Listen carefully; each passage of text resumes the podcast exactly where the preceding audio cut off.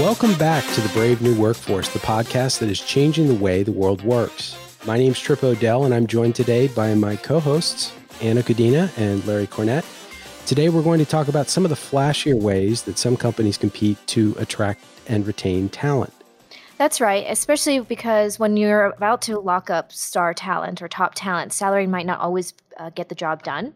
That's why when you look at uh, a lot of companies, you may be surprised by some of the perks that they offer their workers, like free soda and food and pool tables and gaming sessions and all this fun little perks uh, that you see it in movies and on the news. Yeah, a lot of people are shocked at the perk culture at some companies, uh, particularly in places like tech, where Larry and I both worked. I mean, I'm sure Larry has some stories of over the top perks. Yeah, it's like I won't name the company. I'll just say it rhymes with Schmoogle. Um, I was on campus. Oh, very, very mysterious. I don't think I, I don't think I gave it away there. Um, so I, I remember this was years ago, being on their campus interviewing, and uh, the recruiter was walking me around, and you know they showcase all those perks because that's that's how they try to hook you, and it was over the top. I mean, there was food everywhere, of course, snacks everywhere, and she kept saying, "Do you want a snack? Do you want some food?" It's like I'm fine. I really don't need a snack, or I don't need food. And then we walked by where it's like, we wrap your holiday presents and ship them for you. Here's where you can see the dentist. Here's where the doctor shows up out there's where you get a haircut. We'll wash your clothes for you. I mean, everything, everything you could ever imagine. And as you were saying, Trip, I think I think there's a dark side to some of these perks, but it sounds like you're saying we're a little bit entitled. Well, maybe a little bit. Uh, you know, I I, I thought I, that was just my generation. Well,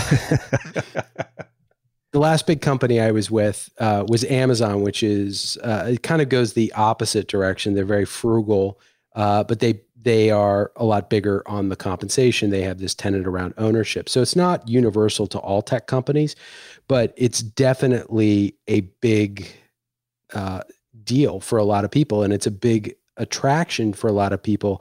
But as you say, Larry, there's an ulterior motive to that. If you're not wrapping your Christmas gifts as somebody else is wrapping that for you, uh, that's more time for you to be at your desk. So they they definitely have a purpose, and there are some that are completely over the top, like Schmoogle and some other companies of that size and, and shape have their own private bus lines uh, in the Bay Area that take people to back and forth in air conditioned, uh, very cushioned comfort with free Wi-Fi connections to and from home every day. And that costs tens of thousands of dollars per employee per year. So we're going to dig into like, okay, we're no longer a completely on site company. How do you attract and retain the best talent without breaking the bank? And how do those perks change for people that are working from their homes? Yeah, I mean, I think that's a good point because it's like I think there was a Glassdoor survey in 2017 that said 57% of people say that those perks and those benefits are in their top considerations when they're taking a look at a job offer. So I think you're right. It's it's hard to wean yourself off of those perks. And now that we're all working from home, many of us are, we haven't gone back into the offices. How does that translate? What do you do when you no longer have people coming to these glamorous campuses? Well, yeah. I think also when you take a deeper look at that, you need to unbundle the benefits like healthcare for your family. That's absolutely crucial. And here in the United States, where we don't have uh, universal health care, you've got to work in order to have that kind of health care for your family. So that's that is critical, and having good good benefits there is important. The perks get lumped in with it, but it is it's it's like the uh, the first free sample at the Costco. You go through and by the sign, you know, you go in, you get a, a, delicious meatball and you come out with 50 pounds of meatballs. It's there's too much of a good thing. What do these perks actually do for you uh, in terms of your work-life balance? What's the what's the purpose of them in the organization? And if we move to a remote work organization, how does that how do you translate that so that's an attractive natural part of the culture that you're trying to build in your company anna what do you think are we entitled well um, you know you make an interesting point because i knew a guy at zappos and he mentioned that um, he had seen throughout his career you know he was in his 40s by this point that the women would often take the the good healthcare benefit job, which might be lower paying, and then the man would go ahead and take the more higher paying, but obviously quote unquote riskier job in terms of benefits. So if we kind of kill that, we have a better playing field in terms of the pay for both genders, I think. And we don't have to make, at least Americans don't have to make the decision between a high salary versus no benefits or benefits and no salary, you know, or very little salary. So that's that's one of the examples I've seen. I think that's a really important point because I think a lot of these companies believe that people come there because of the perks or uh, but if you talk to any employee employer out there that is trying to attract knowledge workers or is try, trying to attract a typical office worker culture, uh, they you have to have medical benefits to be competitive for good talent. Mm-hmm. But if you didn't have to work in order to pay for your health care, would most people go and work for a company like that, even if they could make money and more money elsewhere. Yeah. Um, and so I think it's a very complicated question around how much freedom do I have to be able to do what I want, do the work that is most important to me, and make a living doing it versus risking the health of my family versus, hey, who hates a back massage?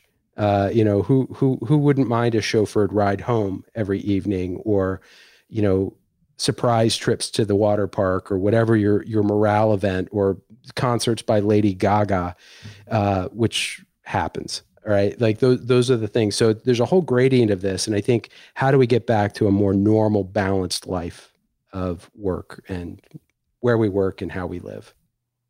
Yeah, I think that's a really good point because I think the perk culture kind of got out of control. When I first started in Silicon Valley, I mean, the perks were your basic company perks. It's like you had a 401k, you had medical benefits, Maybe you had a signing bonus. There was some food on campus, but let me tell you, it wasn't free. it was maybe subsidized, but a lot of that just was kind of the way every business operated. And then it really got to be a bit of an arms race in Silicon Valley where everybody said, well, we have this. And then another company's like, well, then we're going to add these five perks to get you to come here. And I think it all kind of comes back to what the original intent was was attracting retaining talent and keeping them on campus for as long as possible they didn't want people leaving campus. Well now that everybody's at home i think those perks have to change. I think it has to become how do i facilitate you working from home so you can get work done and be happy? And i think the nature of what those perks are, are going to completely change. And you've been working remotely anna. What do you think would entice somebody who's working remotely to work for a company? What kind of perks could they offer? Yeah, actually, um, I know you mentioned earlier that the perks uh, are what entices people, but you know we've seen studies that it only retains them for 18 months. So the perks aren't even working to the full extent that these companies are looking for. And I think what people really want at the core of everything is the flexibility and the the seeking of being able to choose between what is valuable to them because having a pool table in the break room is great and all but maybe that's not something they particularly want or desire. I mean they might just feel more inclined to spend that extra time with their family if that's possible. I think now toward moving towards the future what we're looking at uh, the trends that we're seeing people are valuing more of that flexibility time being able to go to their kids soccer game being able to go to the doctor without having to you know get into the nitty gritty details about why they need to take the time off are things that are people are valuing much more than free snacks. And i think that's really insightful uh, because when you're looking at it comes down to opportunity cost. Time at the office is not time at home with people you love. Um, i have friends all over the tech world um, around the world and you know you have those top tier companies. Um, one, uh, you know, I, I, went to have dinner with a friend at FacePad once, uh, who uh, who who, who uh, invited me over for dinner. Uh, so I met this person for dinner uh, at the office and got to tour and saw the ball pit conference room and the dinner and I saw families there. And the thing that I was struck by is like it's seven o'clock and there's a wife and uh, and two young children there having dinner with one of the engineers, and she's leaving without dad. Right. Uh, my friend felt pressured not to ride their bike to work, but rather take the company provided Uber because they felt, well, your time is valuable we want you here as you know we want you to be able to spend time you can't you can't do that kind of stuff you, we need your head free and you can't do that when you're on the bike and he's like but i enjoy riding my bike so there's this implied sense of ownership of your entire life not just your work life there is no work and life and i think that's one of the big perks the invisible perks that people don't everybody knows it but nobody wants to admit that I want that freedom back in my life and working from home allows me to put 100% more life into that work life balance. Yeah, and I think we're seeing trends of it in in especially in the mid to uh, 2010 onwards about like the minimalist movement or Marie Kondo like does this do these items spark joy? There's much more of a conversation around conscious consumerism, conscious efforts of what you bring into your house or what you bring to your table, if it's organic or whatever kind of food lifestyle choices you have. So it's only makes sense that our environment is shifting towards a more conscious way we work too. If our personal lives are being discussed about minimalism and taking out all the crap in your life, it's it only makes sense that we'd be we, we would be thinking about the the workforce uh, with that in in place. Yeah, it's interesting because we were just talking with somebody last night, and he was mentioning that he is afraid to take his vacation time. I mean, that's a perk that we've had forever. He's afraid to take his vacation time because there's no one to back him up or to take over his work, and he knows things are going to get out of control. So instead, he stays at work. I didn't take a vacation for eight years in Silicon Valley. Eight years. Because of all those reasons. I knew that everything would pile up while I was gone. There wasn't, everybody wasn't on vacation at the same time because that's changed in Silicon Valley, the whole concept of a shutdown over holidays. And so it's like you have these perks, but the one thing you don't have is one, the ability to even exercise them. Like I had all those perks at Yahoo where it's like, here's the table where you could play pool and here's where you can play ping pong. And it's like, I never used them once in four years.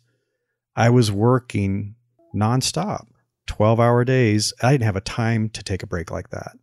I personally hate foosball. I'm not good at it, so it doesn't it doesn't like that, that that's not a big perk for me. But I think the other thing too it's is because that because you lose from all the champions around you. That's why. it's ju- it's just a, it's just a, a tabletop extension of my athletic abilities uh, or lack thereof. Uh, so so the the but but I think that's exactly right. Is that fear of taking the time that you've earned? People are like, "Oh, I get." And it's like, no, you earn that time. That's part of the deal.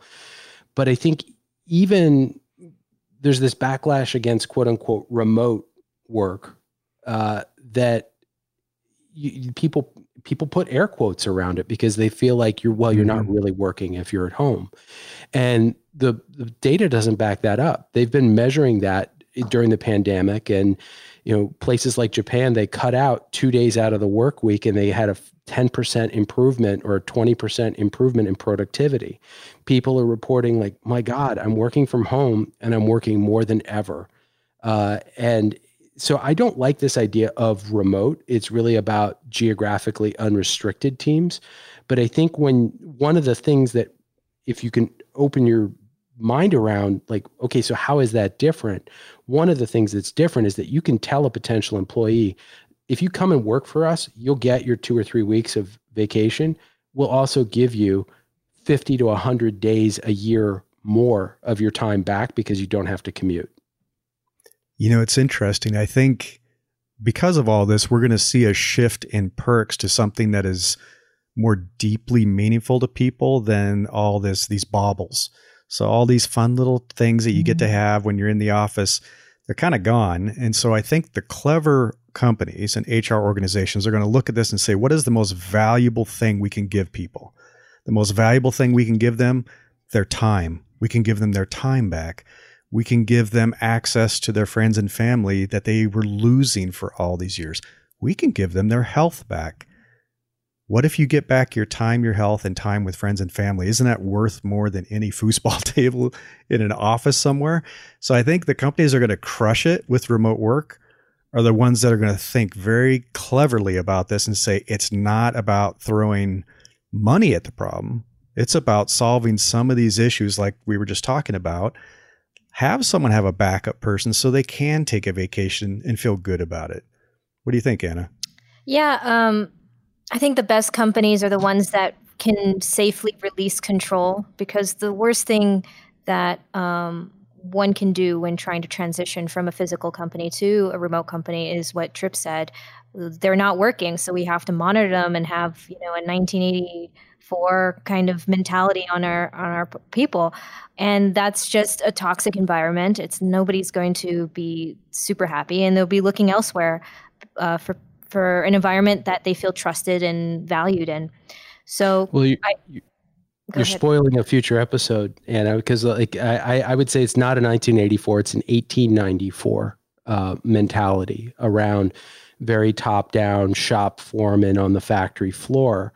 Uh, this is how job and work gets done, and that's not how we work. I think like the point of perks is to try to make people's lives easier so that they're more productive, and these all sound like truisms, but you guys know I'm a big nerd and I like to dive in on the data and I did some I did some looking at what these perks actually cost these companies uh, and what alternative perks could look like. Things like meal delivery or fully subsidized childcare or uh, a budget to renovate your home office or enough good equipment to ha- and a and a and a fully like decked out internet connection to have meaningful video calls or the right computer equipment to do all the things you need to do for your job and not struggle along.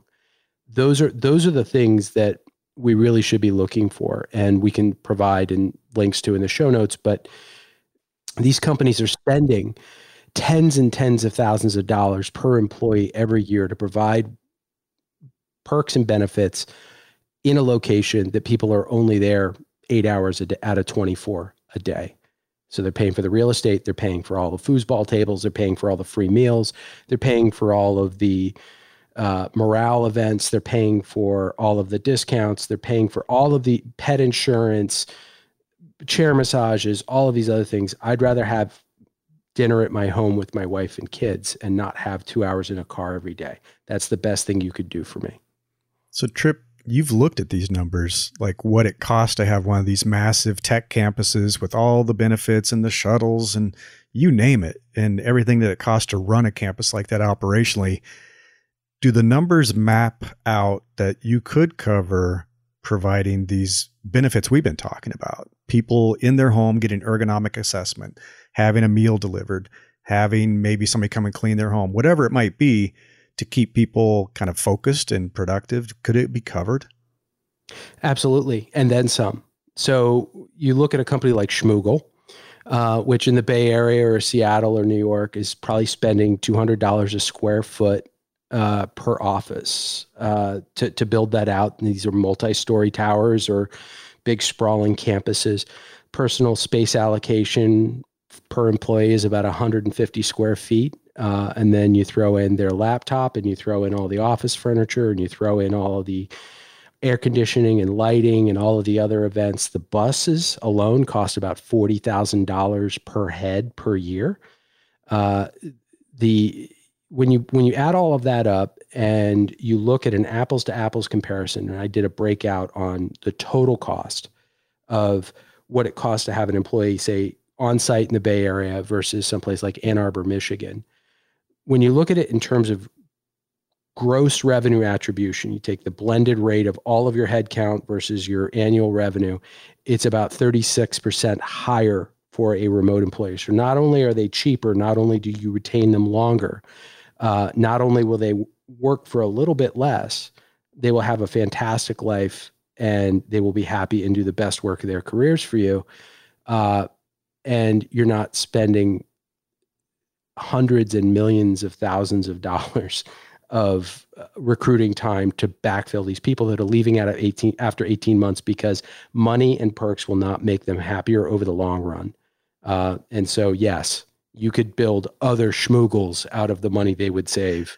Yeah, I think the next two years, I'll say, because I've seen this this whole pandemic and all the events that are going on right now have accelerated everything. I would have said five years, but we're seeing so much change even in a few months that I think in the next two years, we're going to see an incredible shift to the companies that get it and understand the benefits, both in terms of financial for themselves, but also for their employees, finding the best talent around the world, like you said, retaining.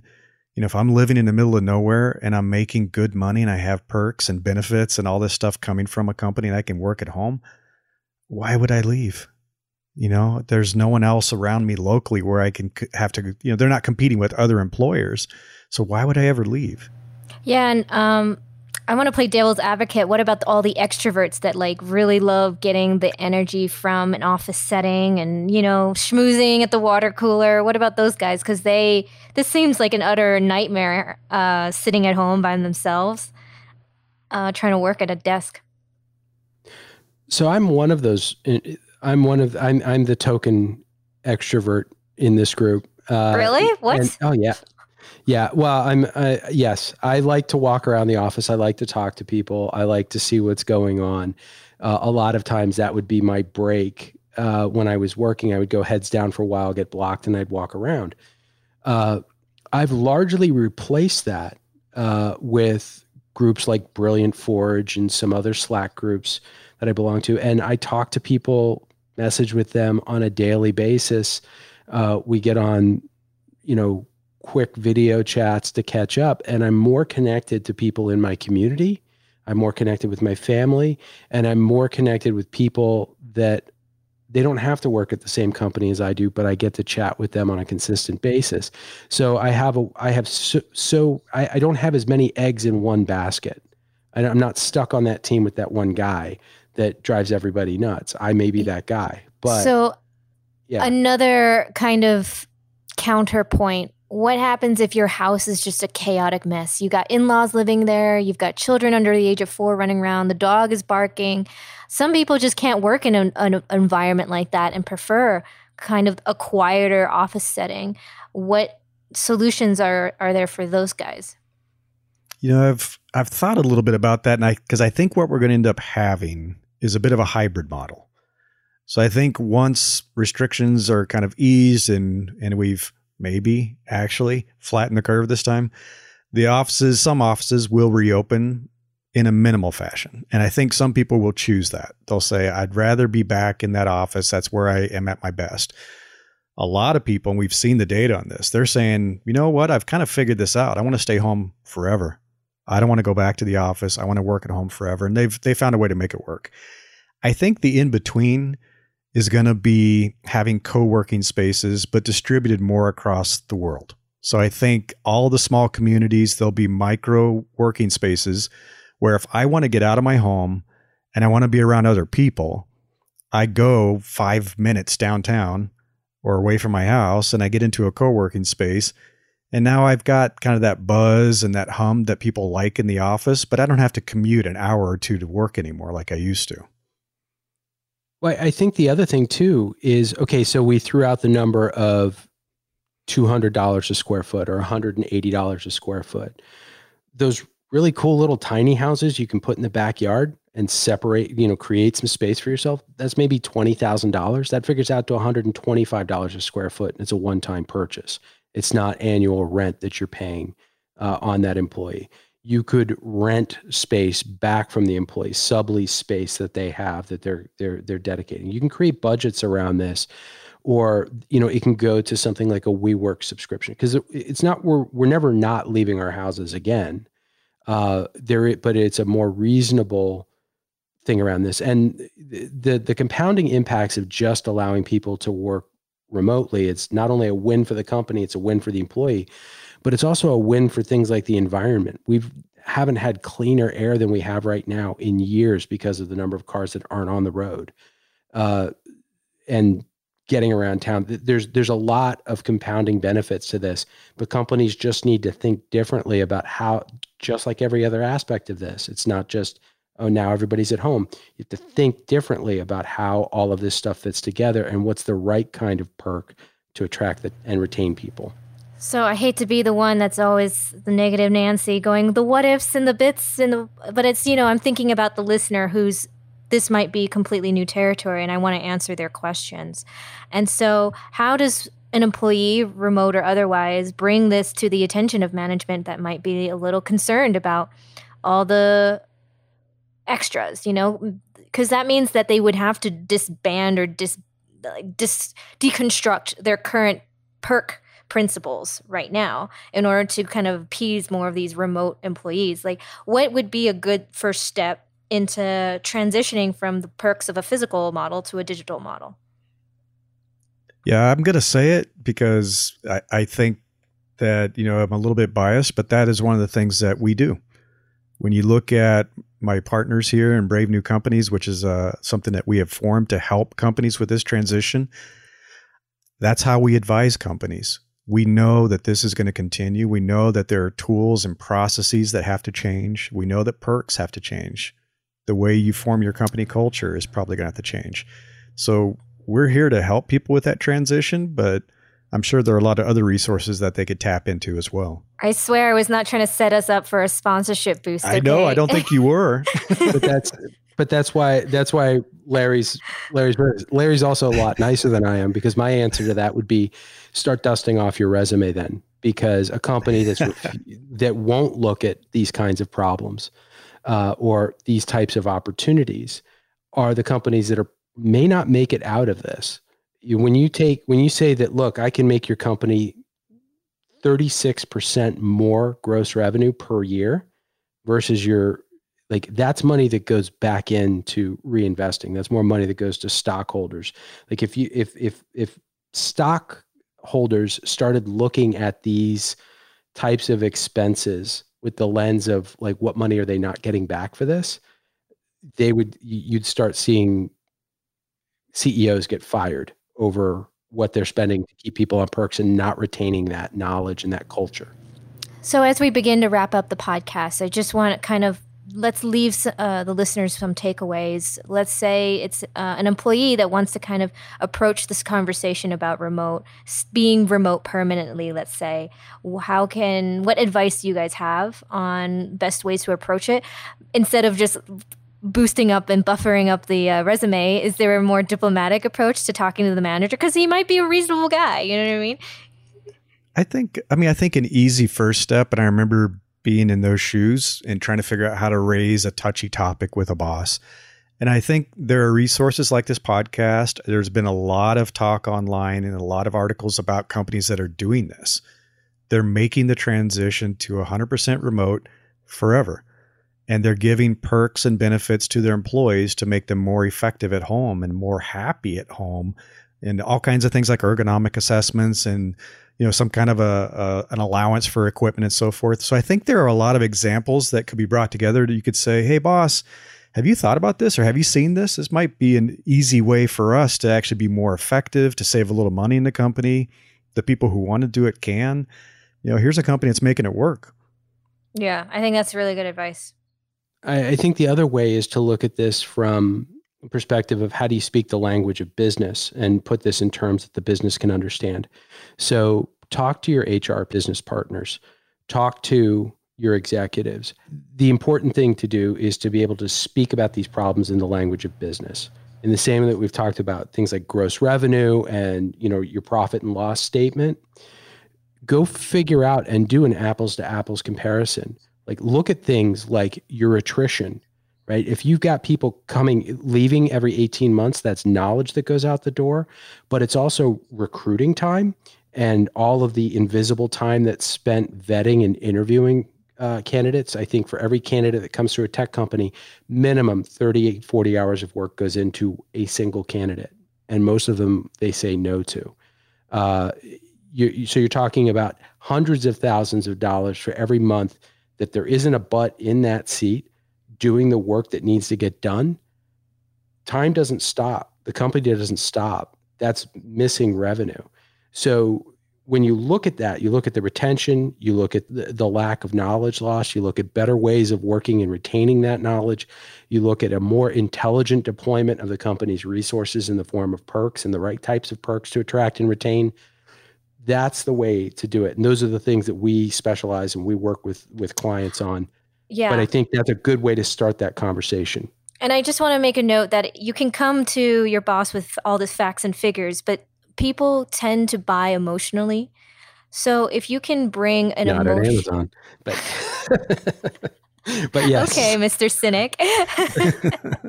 so um, it, I mean, yeah, it can be great to get all the research pieces together and just present this, you know, hard numbers to numbers facts to your boss, but that might not be the convincing approach that they need.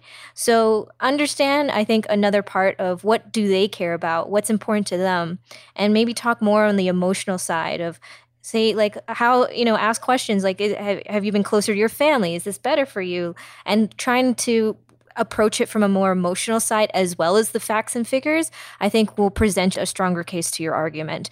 So if you liked what you heard today, subscribe, email us, let us know what topics you'd like us to cover. If you'd like a little more help trying to figure out how to transition to this brave new workforce for your company, we're here to help. Anna, where can they find out more? Yeah, you can um, get updates on future episodes at either thebraveworkforce.com or bravenewcompanies.com. Well, that's it. Another episode of Brave New Workforce in the can. This is fun, guys. Uh, so, this is Trip, Anna, and Larry uh, saying, Have a great week. Keep putting one foot in front of the other, and better days are coming.